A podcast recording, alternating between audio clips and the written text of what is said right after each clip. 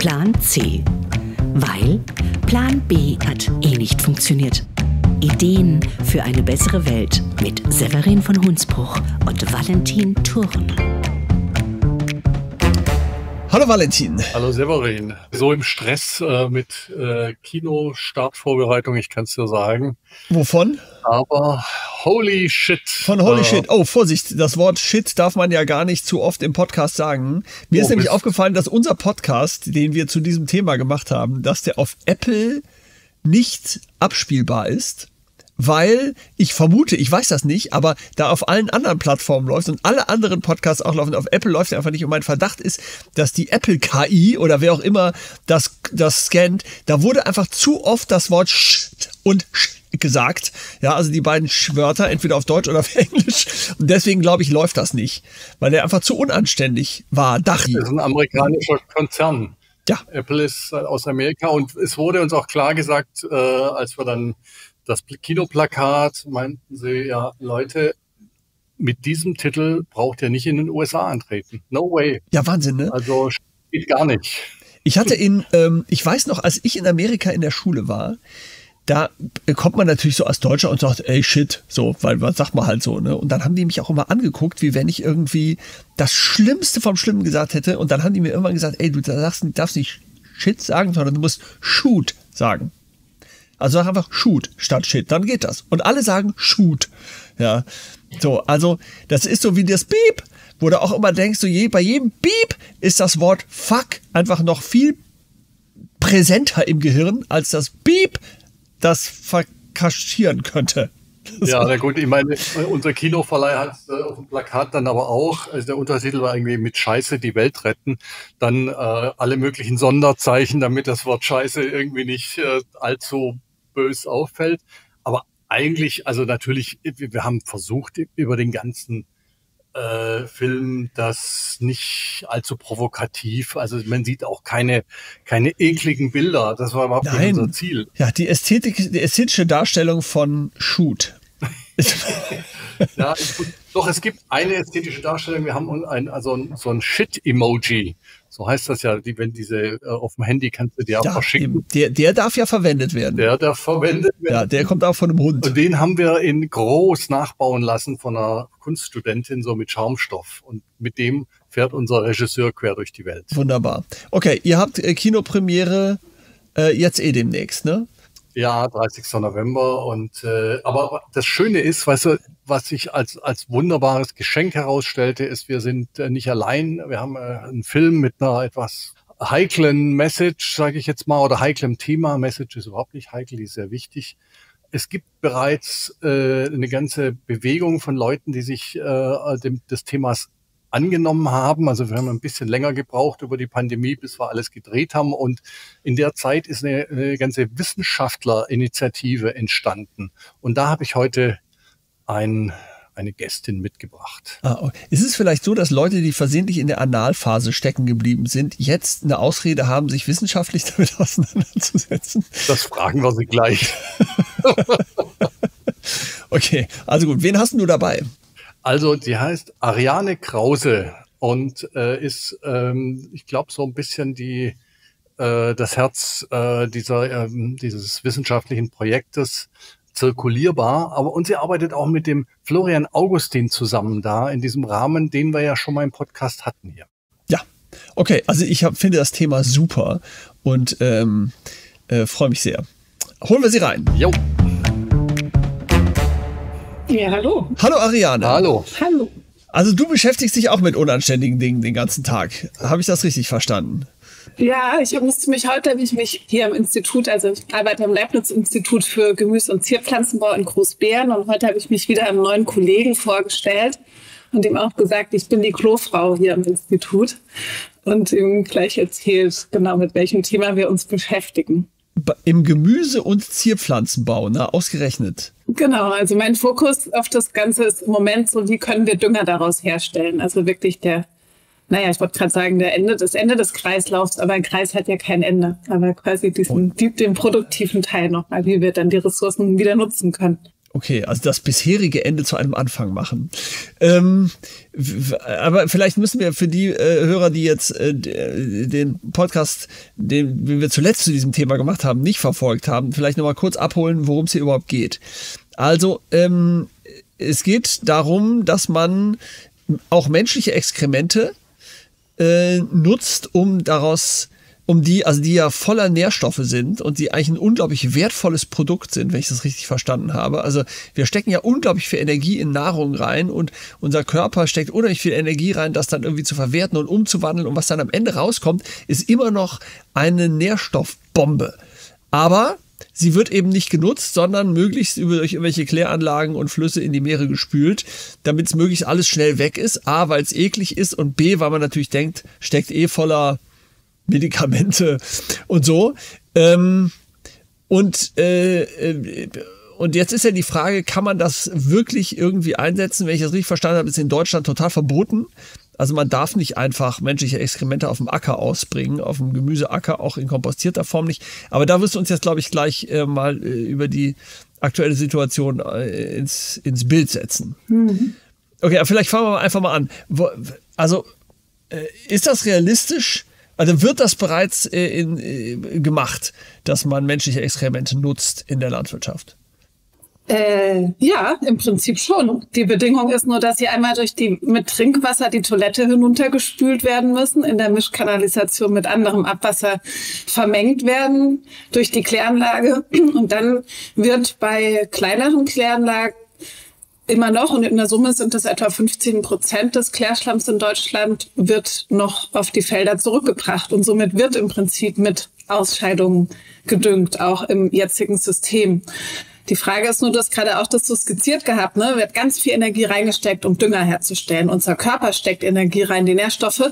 Und dann geht es auch noch weiter. Also in den Kläranlagen wird auch noch mal sehr viel Energie reingesteckt um diese Nährstoffe eben aus dem Klärschlamm wieder herauszuholen, damit wir unsere Gewässer nicht überdüngen. Sonst hätten wir oder haben wir auch ein ökologisches Problem.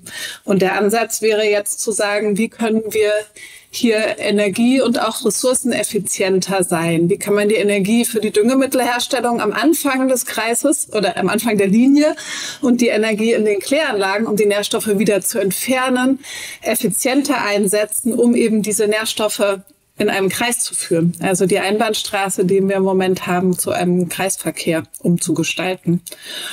Und das ist letztlich auch jetzt am Anfang ähm, überlegt oder war ja kurz die Frage, warum beschäftige ich mich mit dem Thema? Für mich ist eigentlich, wie wir mit unseren eigenen Ausscheidungen umgehen, ziemlich symbolisch dafür, wie wir Menschen insgesamt mit Ressourcen umgehen. Also, dass wir oder mit den Nährstoffen unseren Ausscheiden, dass wir auf der, am Anfang des Prozesses ähm, Bergbau betreiben, einen hohen Ressourcenverbrauch haben, wertvolle Ressourcen, die endlich sind auf dieser Erde, abbauen und sie verbrauchen und dann in einen Produktlebenslauf einfügen, der aber immer eine Linie ist und am Ende bleibt ein Abfall, der nicht wieder genutzt werden kann. Und am Ende die Scheiße ähm, übrig bleibt. Und, und die muss dann entsorgt Ja, die Nährstoffe werden, werden halt in den Gewässern verdünnt. Ja.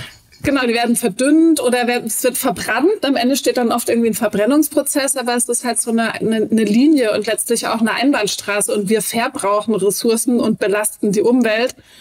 Und genau, das passiert auch mit unseren Ausscheidungen, genauso wie mit Energierohstoffen. Und ähm, ja, ich hatte mich dann entschieden, mit einer eigentlich sehr guten Ausbildung als Wirtschaftsingenieurin mich diesem sehr, sehr wichtigen Thema ähm, zu widmen, der Sanitärversorgung. Vielleicht sollte man jetzt zu dem zu dem Klärschlamm aber noch eines sagen, das glaube, das ist wichtig. Das läuft nämlich aus. Das wird in äh, weniger als fünf Jahren verboten sein. Und zwar äh, die, die Hauptproblematik beim Klärschlamm ist, dass, äh, dass ja die Abwässer vermischt werden, dass da Schwermetalle aus der Industrie zum Beispiel auch auf den Acker kommen. Und deswegen hat man das in den größeren Städten schon verboten. Und das läuft jetzt auch bei den anderen aus. Also deswegen ist Klärschlamm ja keine Lösung. Und andersherum, ja, wir haben ja über Jahrtausende eigentlich unsere Ausscheidungen auf die Äcker gebracht. Ähm, das ist halt vor, keine Ahnung, 150 Jahren äh, im Kaiserreich äh, verboten worden. Das, äh, Und das ist jetzt eigentlich das, was äh, an, an dem ihr forscht, wie das eben hygienischer geschehen Moment mal langsam. Also, äh, wo, wie, wo, also vor, bis zum Kaiser, der das dann verboten hat, wie, ähm, wie wurde das da gemacht? Also hat man irgendwo das gesammelt und dann auf Felder ausgebracht? Ja, in allen, in allen äh, äh, Haushalten gab es äh, äh, Gruben und die wurden entleert und äh, der Inhalt davon wurde als Dünger ausgebracht, so wie das heute noch mit dem Tierdung passiert, also mit der Gülle. Also es gab diesen Kreislauf mal weltweit, aber natürlich da, wo die Industrialisierung die Menschen zu sehr zusammengeballt hat, wurde es ein bisschen kritisch wenn dann Krankheitserreger, also vor allem Cholera-Epidemien, aber auch Typhus und so, das war dann schon eine kritische Sache. Ich glaube, es gab schon Gründe dafür zu sagen, wir müssen äh, hier äh, ähm, das äh, möglichst weit wegspülen. Weil man das halt unkompostiert ausgebracht hat, vermutlich zum Teil, oder? Vermutlich, ja. Ariane, weißt du dazu mehr zu der historischen Situation? Ähm, ich bin keine Historikerin. Ich kann da jetzt, glaube ich, nicht als Expertin auftreten. Ich dachte nur gerade währendher, ich glaube, ähm, wir haben sehr viele verschiedene Regionen auf dieser Welt und ich glaube, es gab unglaublich viele verschiedene Ansätze, wie das realisiert ist. Deswegen kann ich jetzt nicht die eine Antwort geben, so wurde es gemacht. Ähm, es gibt ähm, zumindest von überall auf der Welt oder von jedem Kontinent gibt es sozusagen jetzt positive Überbleibsel, die auf Sanitärversorgung zurückzuführen sind. Das sind zum einen, das sind die Schwarzerdeboden, die menschengemachten Schwarzerdeböden. Das berühmteste, die Terra Preta im Amazonasgebiet, die gibt es aber auch in verschiedenen Ländern, in Westafrika, die gibt es in Asien. Es wurde jetzt auch in der Ukraine gefunden und als Erklärung auch nochmal, warum die Böden in der Ukraine zum Teil so unglaublich fruchtbar sind. Ähm, das ist zurückzuführen, dass eben Zivilisationen schon vor 1000, 2000 Jahren ähm, nachhaltigen Umgang mit ihren Abfällen in Siedlungen gepflegt haben. Das heißt, alles, was anfiel, Asche, aber auch Essensreste, Erntereste und eben auch die verdauten Nahrungsmittel wurden gemeinsam wieder zurückgeführt auf den Boden. Ähm, und auf dem Boden oder im Boden kann dann ja auch noch eine Art Kompostierung stattfinden oder eine Vererdung zumindest. Ähm, ich glaube, es gab da schon sehr viele verschiedene Ansätze, die zu geschlossenen Kreisläufen geführt haben. Und genau, ich glaube, es war dann vor allem die Verstädterung und die immer ähm, ja, dichter zusammenlebenden Menschen und die großen Epidemien und Krankheitsausbrüche, die da waren, die dann die Stemmkanalisation dazu geführt haben, dass eben Stemmkanalisation eingeführt wurde, dass man gesagt hat, okay, lass gucken, wie wir Menschen die Fäkalien möglichst schnell raus aus der Stadt bekommen. Ähm, und damit wurden aber halt auch Kreisläufe unterbrochen.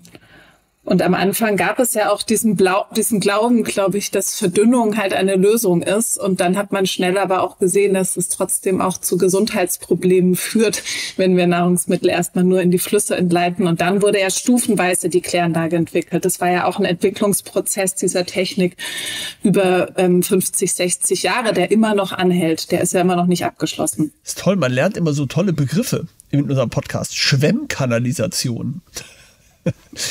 okay, aber sag mal, ähm, äh, über, also, was ist denn jetzt, äh, oder woran forschen du jetzt ganz konkret? Weil ich meine, es gibt ja jetzt eine ganze Reihe von Schwierigkeiten, wenn ich das richtig verstehe. Also zum einen muss man das Zeug irgendwie so hinbekommen, dass es eben nicht wieder zu irgendwelchen Epidemien führen kann. Äh, und zum anderen muss man das ja irgendwie auch alles erstmal einsammeln und dann muss man es irgendwie verarbeiten und ausbringen. Gibt es da, woran, woran arbeitest du da? Genau, also in, im Moment arbeite ich als Projektkoordinatorin in Zirkulierbar und in Zirkulierbar ist ein ein Forschungsprojekt, aber ein transdisziplinäres Forschungsprojekt. Das heißt, es sind Wissenschaft und Praxis zusammen, die zusammenarbeiten mit der Vision, Nährstoffe aus verdauten Nahrungsmitteln wieder in die Landwirtschaft zurückzuführen. Und dafür entwickeln wir einen Ansatz für Sanitärversorgung, gekoppelt mit eben Nahrungsmittelproduktion, der an den Klimawandel angepasst ist und eine regionale Kreislaufwirtschaft möglich hat. macht. Also es geht darum, diesen kompletten Kreislauf von der Toilette, Logistik, Behandlung der gesammelten Abfälle ähm, zur Herstellung von Düngern, dann der Vertrieb der Dünger und die Anwendung der Dünger in der Landwirtschaft, diesen ganzen Kreis ähm, auszuprobieren, zu erproben, Erfahrungen zu sammeln, sowohl die Technik dafür zu entwickeln, aber auch Kooperation dazu auszuprobieren. Wer arbeitet mit wem zusammen? Welche kommunalen Akteure, welche Praxisakteure? Ähm, Erfahrungen und auch Daten dazu zu sammeln und damit eine Art ja, Blaupause zu entwickeln, die dann in anderen Kommunen auch angesetzt werden kann. Okay, aber dann fangen wir doch mal vorne an. Wie sammelt man das ein? Genau, alles beginnt quasi auf der Toilette. Ähm, hier arbeiten wir mit sogenannten Trockentoiletten oder auch Trockentrenntoiletten. Was ist das Besondere daran? Ähm, der erste Schritt quasi in Richtung einer zukunftsfähigen Sanitärversorgung ist eben, dass wir den Verbrauch von Trinkwasser reduzieren wollen. Im Moment ist es so, dass wir ja unsere Fäkalien, es war hygienisch sinnvoll, die aus der Stadt herauszuschwemmen, aber mittlerweile zumindest hier in Deutschland und in auch weiteren europäischen Ländern leben wir ja auf einem Standard, dass wir dafür Trinkwasser verwenden. Also wir nehmen Trinkwasser, was weggespült wird. Das macht in Haushalten so etwa ein Drittel des Trinkwasserverbrauchs aus. Und äh, was ist jetzt anders an diesen Toiletten, dass sie eben möglichst gar kein oder nur noch sehr, sehr wenig Trinkwasser verwenden. Und zum Zweiten auch, dass äh, Urin und Fezes, also der Feststoffanteil unserer Ausscheidungen, getrennt aufgefangen werden. Das hat ähm, Gründe, dass die Logistik, die anschließende Logistik einfacher ist, wenn wir es getrennt aufsammeln und vor allem auch die Behandlung. Warum ist die Logistik einfacher? Das müsstest du doch wissen, Severin, als als, als Demeterbauer, als, als guter Demeterbauer, dass flüssig und fest getrennt werden, damit ein ordentlicher Mist auch kompostiert werden kann, oder? Das stimmt, das mhm. weiß ich sogar.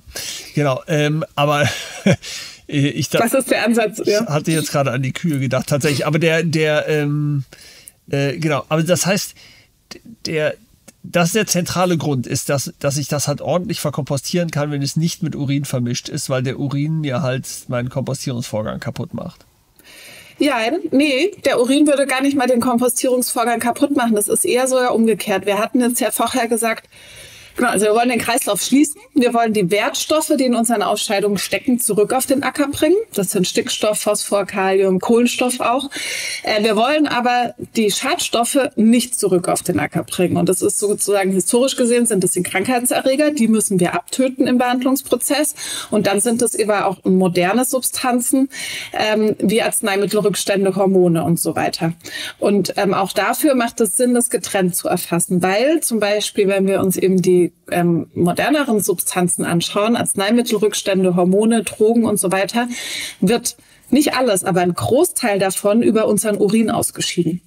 Und wenn wir den getrennt auffassen, auffangen, dann haben wir eine Flüssigkeit, die sich relativ einfach mit einem sehr etablierten Verfahren, nämlich der Aktivkohlefiltration, behandeln lässt.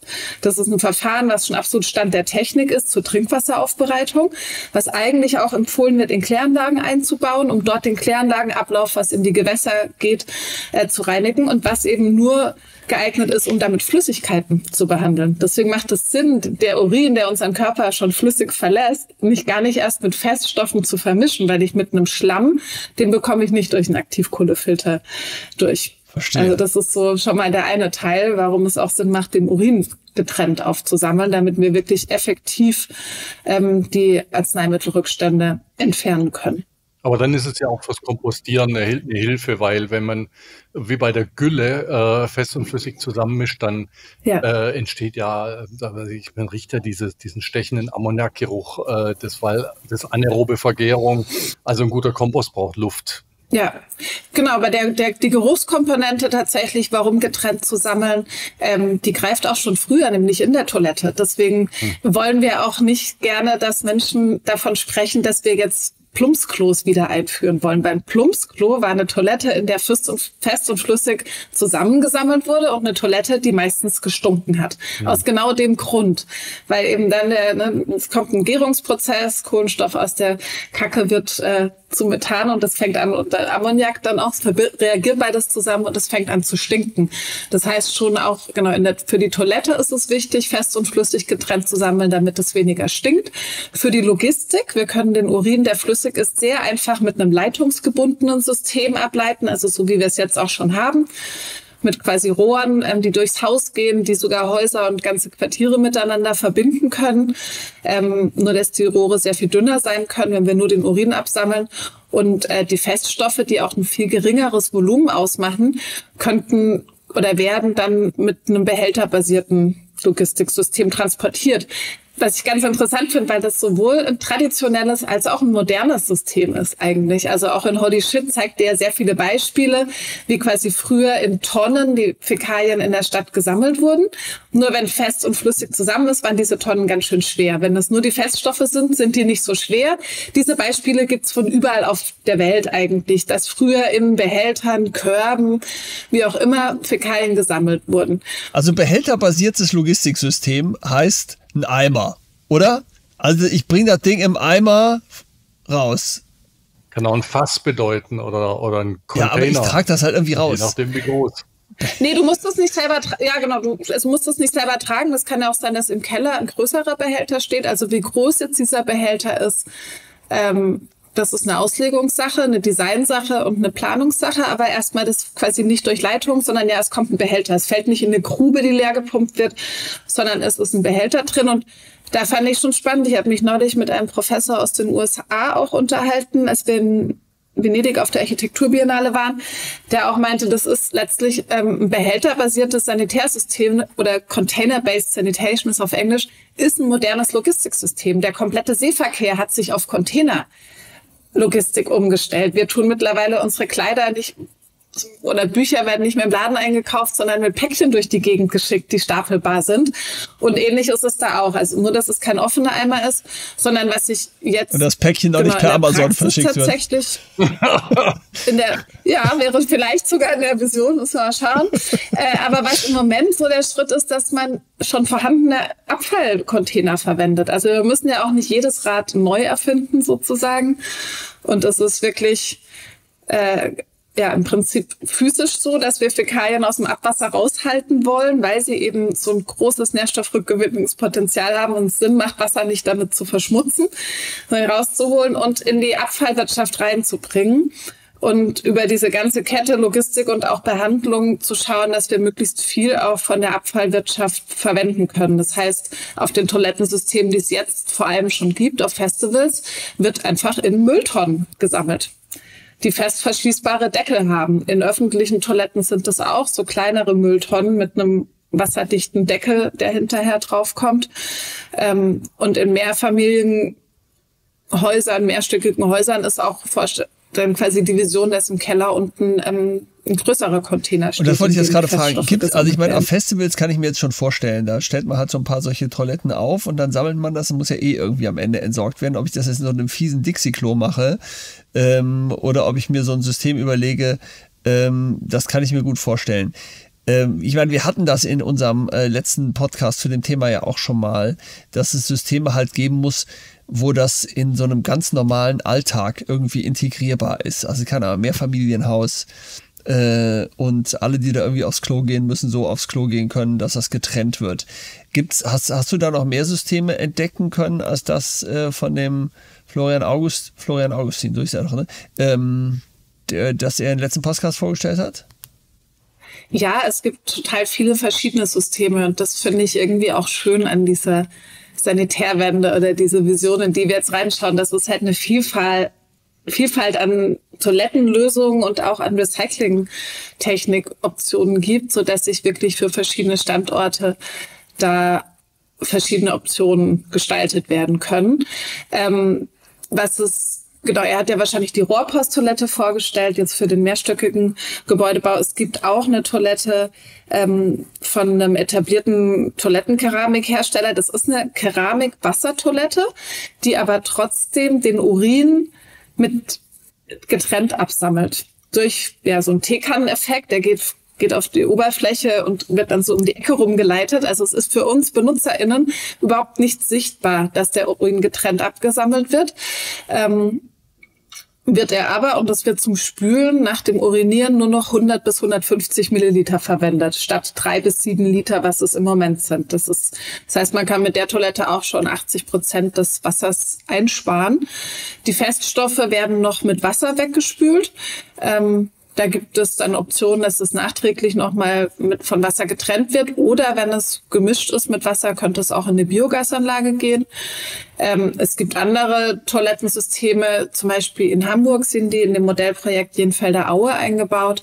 Die kommen ja auch in dem Film Holy Shit vor. Das ist ein Vakuumsystem, da wird auch fest und flüssig getrennt gesammelt und dann mit Luft abgesaugt.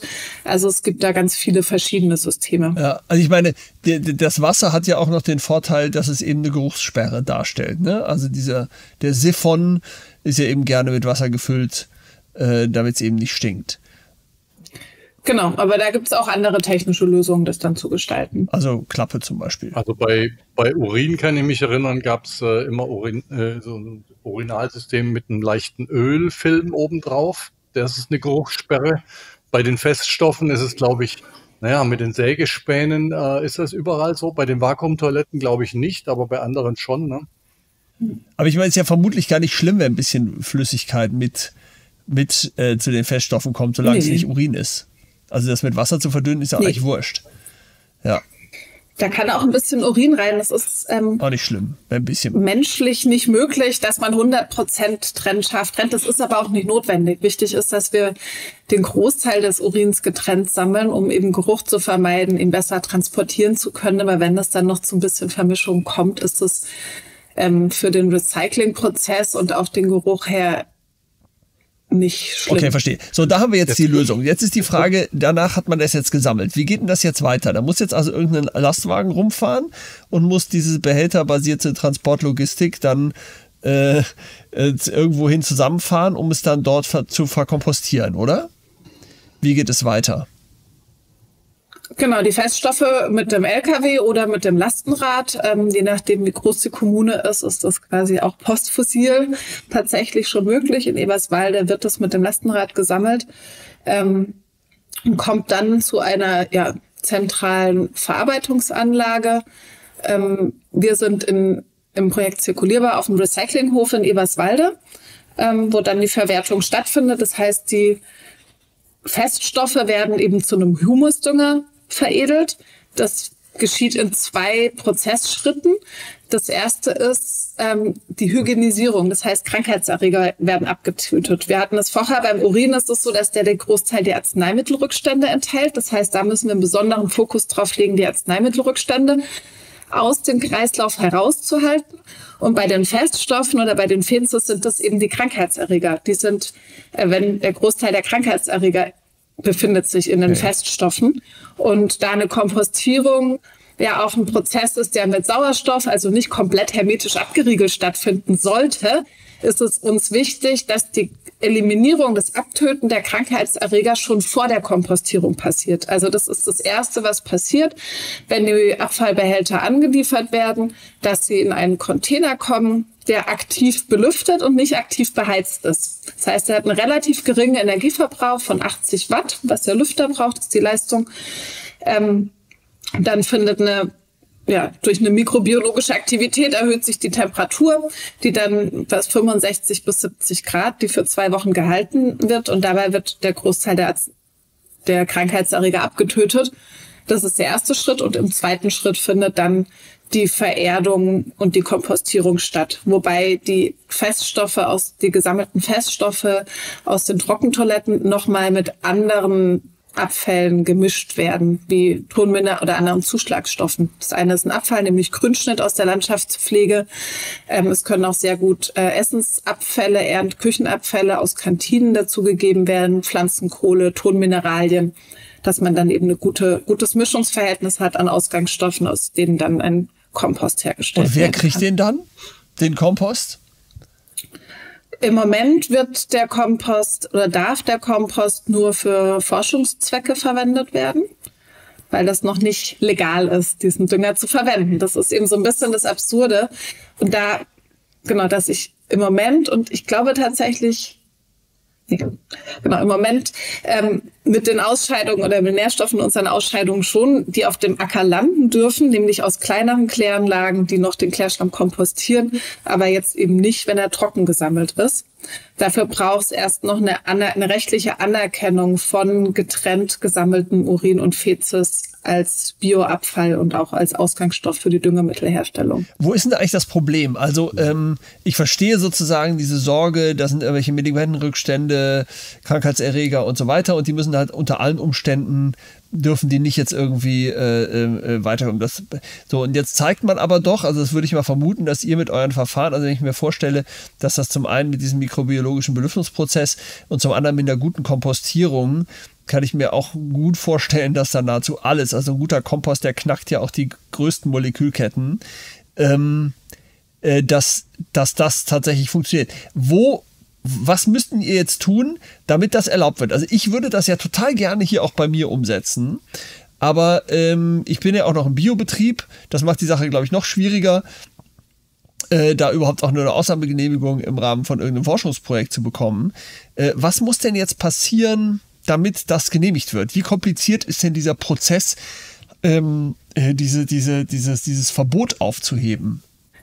Ja, also es ist im Prinzip kein explizites Verbot. Es ist nur ein nicht erlaubt sein. Also es ist, es sind zwei Rechtsbereiche jetzt mal für die Düngemittel betroffen. Das eine ist der Bereich Bioabfallrecht. Der gibt im Prinzip Vorgaben, wie Bioabfälle gesammelt werden äh, behandelt werden sollen. Und da gibt es eine Liste, was anerkannt ist als Bioabfall. Und wie gesagt, das ist halt Schlemme aus Abwassersammelgruben oder Schlemme aus dem, aus der Kläranlage. Die sind alle dort das ist ein Bioabfall, aber getrennt gesammelter Urin, getrennt gesammelte Fezes. Steht nicht auf der Liste. Nicht, die sind nicht genannt. Genau, die stehen nicht auf. Ich glaube, es ist so ein bisschen ein ne, auch erklärbarer Systemfehler sozusagen. Die meisten Verordnungen, Gesetze in dem Bereich zum Bodenschutz, Gewässerschutz, Umgang mit Abfällen sind in den 70er, 80er Jahren geschrieben worden. Und seit da haben wir schon dieses gesetzte Infrastruktursystem mit Kanalisation und Kläranlage. Deswegen taucht da, da das so große Infrastrukturen sind, ähm, die flächendeckend eingeführt wurden, ist quasi einfach nur vom Konzept her mit Wasser gesammelte menschliche Fäkalien aufgetaucht und gar nicht erst getrennt gesammelt. Okay, kann man denn äh, ähm, das nicht einfach genau. auf die Liste draufschreiben? Genau, es müssten zwei Verordnungen geändert werden. Das ist, glaube ich, auch gar nicht so aufwendig. Es müssten jetzt nicht neue Gesetze geschrieben werden und auch nicht Gesetze an sich geändert werden. Auch das Grundgesetz muss nicht angetastet werden. Einfach es sind Verordnungen, die geändert werden müssen. Wir brauchen eine Anerkennung als Bioabfall, dass wir sagen, ja, nicht nur, nicht nur Schlamm aus einer Güllegrube oder aus einer Sickergrube ähm, ist anerkannt, sondern eben auch, und nicht nur Schweineurin, sondern eben auch einfach menschlicher Urin und getrennt gesammelte Fezes als Bioabfall. Dann dürfen wir es legal behandeln. Boah, ist ja krass. Entschuldige, dass, dass ich da unterbreche, aber was du gerade, also der, also Schweineurin ist anerkannt als Bioabfall. Das ist doch wohl die zentrale Sammelstelle für Antibiotika überhaupt.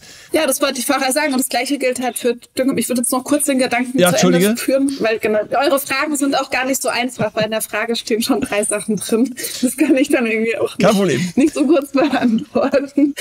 Ähm, genau, das zweite ist halt die Düngemittelverordnung. Die funktioniert genau gleich und eben eben nicht das. Das sind für 20 verschiedene Tierarten verschiedenste Kombinationen an festen und flüssigen Ausscheidungen gelistet, nur der Mensch ist ausgenommen. Und auch da müssten einfach unsere Ausscheidungen drauf.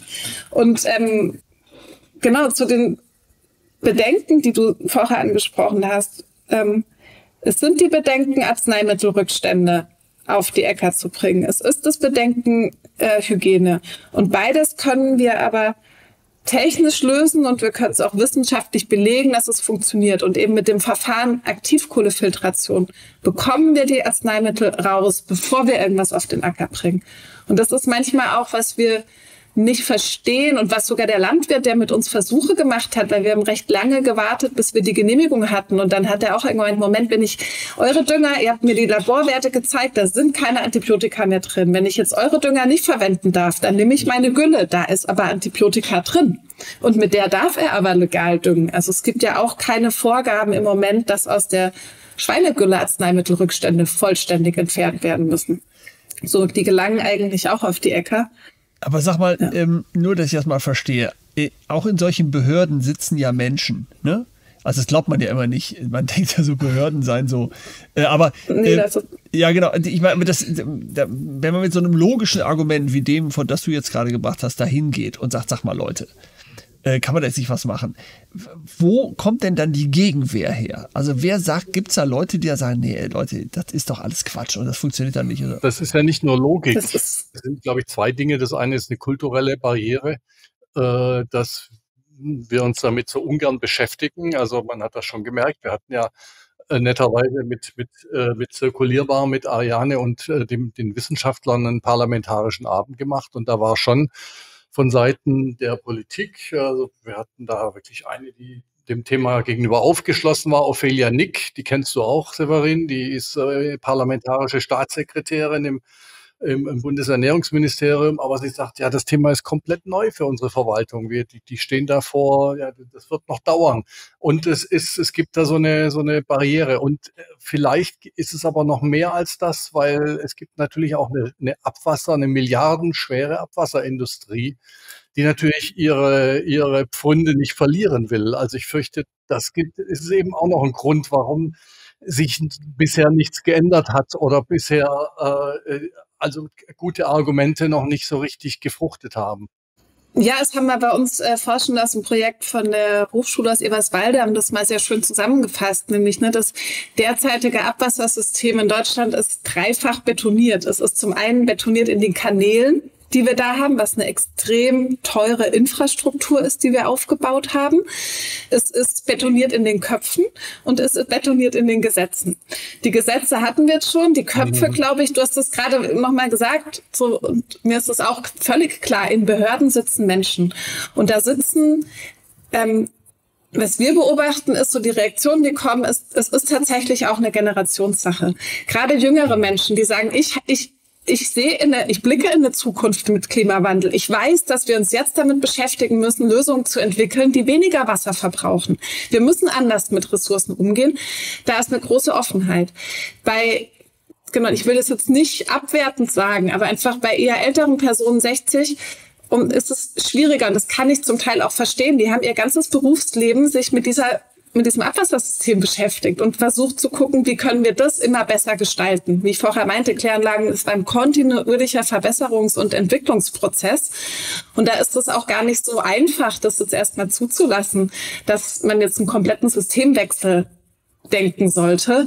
Und das, was man jahrelang versucht hat zu verbessern, vielleicht doch gar nicht möglich ist, so gut hinzubekommen, wenn man es nicht nochmal wirklich radikal auch ändert. Ähm, Genau, also ich glaube, es ist ein bisschen eine Generationsfrage tatsächlich auch. Und was ja schon oft auch gefragt wird, dieses, wie ist es denn, wenn da, wo die Kanalisation da ist, so, die kann man jetzt nicht einfach anders betreiben. Und ja, das stimmt. Aber Kanalisation wird auch alle 50 bis 100 Jahre, oft sind 70 Jahre, neu geplant und neu gebaut. Und immer dann sind es Momente, wo wir uns fragen können, wie planen wir jetzt für die nächsten 50 bis 70 Jahre. Und für diese Ansätze wollen wir halt auch irgendwie schon mal ja, Lösungen entwickeln und Lösungen denken und Optionen ausprobieren. Ja, und es gibt natürlich noch einen Bereich, der, in dem der, der, das mhm. sozusagen richtig äh, groß eingesetzt werden könnte, nämlich überall dort, wo es noch gar keine äh, Abwasserkanalisation gibt. Äh, und das ist ja auch ein Bereich, in dem du dich eigentlich ganz gut auskennst. Äh, Entwicklungsländern. Mhm. Erzähl mal, was äh, für dich der, die erste Begegnung damit war. Für mich jetzt oder in? Ja. Ja. Du, du, du hast ja eine Zeit in Afrika verbracht. Das, äh, das meine ich jetzt. Also, wie, ja. wie ist das denn da?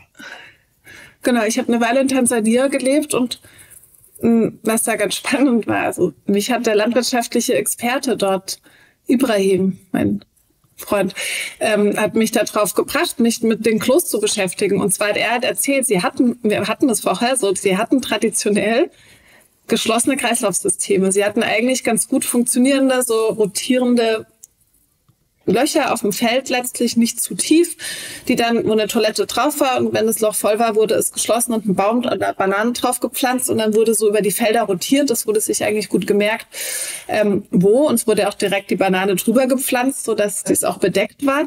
Und dann kam ähm, die frühe deutsche Entwicklungszusammenarbeit und hat Plumpsklos eingeführt als vermeintlich bessere Sanitärversorgung und hat dadurch aber den Kreislauf unterbrochen, den es vorher gab. Und ab da wurden Nährstoffe halt deponiert in der Erde Erde und haben stattdessen das Grundwasser verschmutzt eigentlich statt auf den Feldern zurück. Und sein Anliegen war es dann, einen Ansatz wieder zu entwickeln, wie wir diese Nährstoffe wieder zurück auf den Acker bringen können. Weil in einer kleinbäuerlichen Landwirtschaft, die nicht einfach synthetischen Dünger zukaufen kann, aus finanziellen Gründen und weil sie gar nicht verfügbar sind, sind die Erträge dann kontinuierlich runtergegangen, weil die Nährstoff, die Böden an Nährstoff verarmt sind.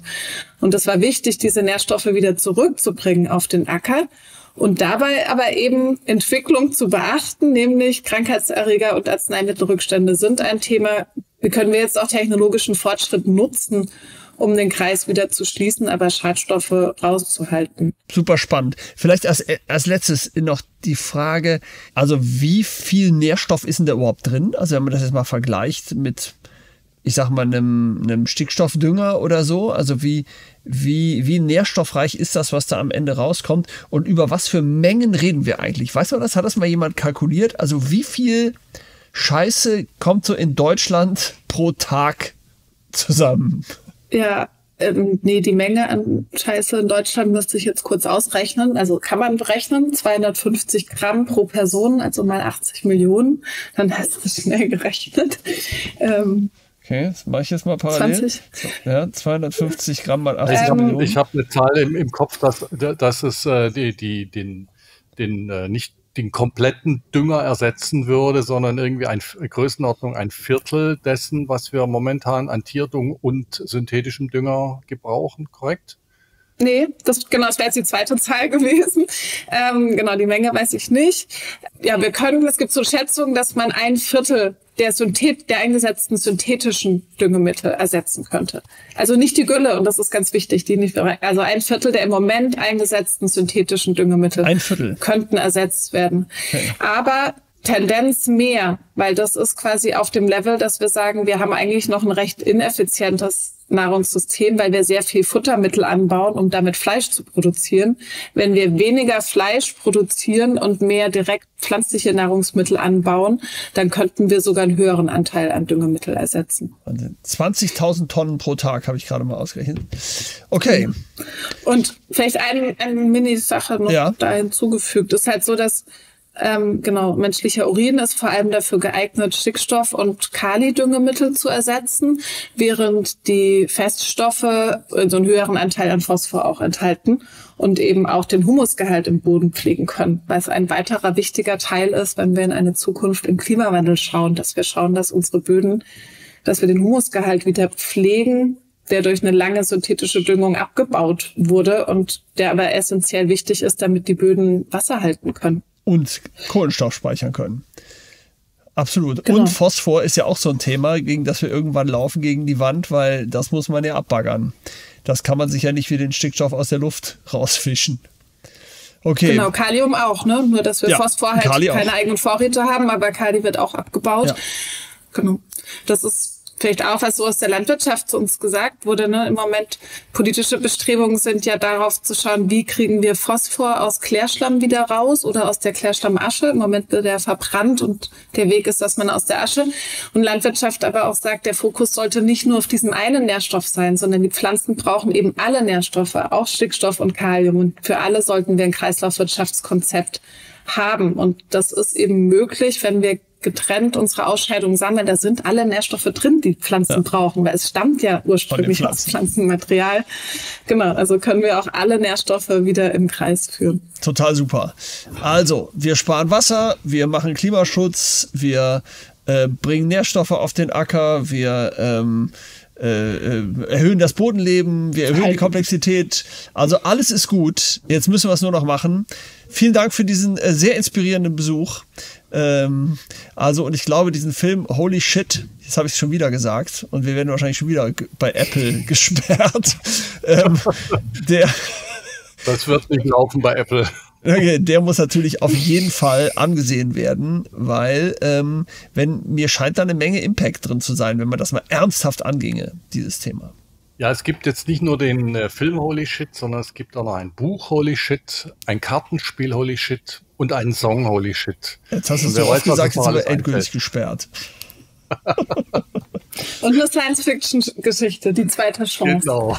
Eine Science-Fiction. Okay, super. Mhm. Ja. Also dann ja, vielen Dank. ab aufs Klo. Vielen Dank und äh, alles Gute. Tschüss. Tschüss. Tschüss. Also wenn der Plan C irgendwann mal Wirklichkeit werden soll, dann braucht er Verbreitung und Reichweite. Ihr könnt diesen Podcast auf allen gängigen Kanälen abonnieren, wie Spotify, Apple Music oder Google. Oder besucht unsere Homepage Plan C Podcast. Plan-c-podcast.de. Da findet ihr alle neuen Folgen.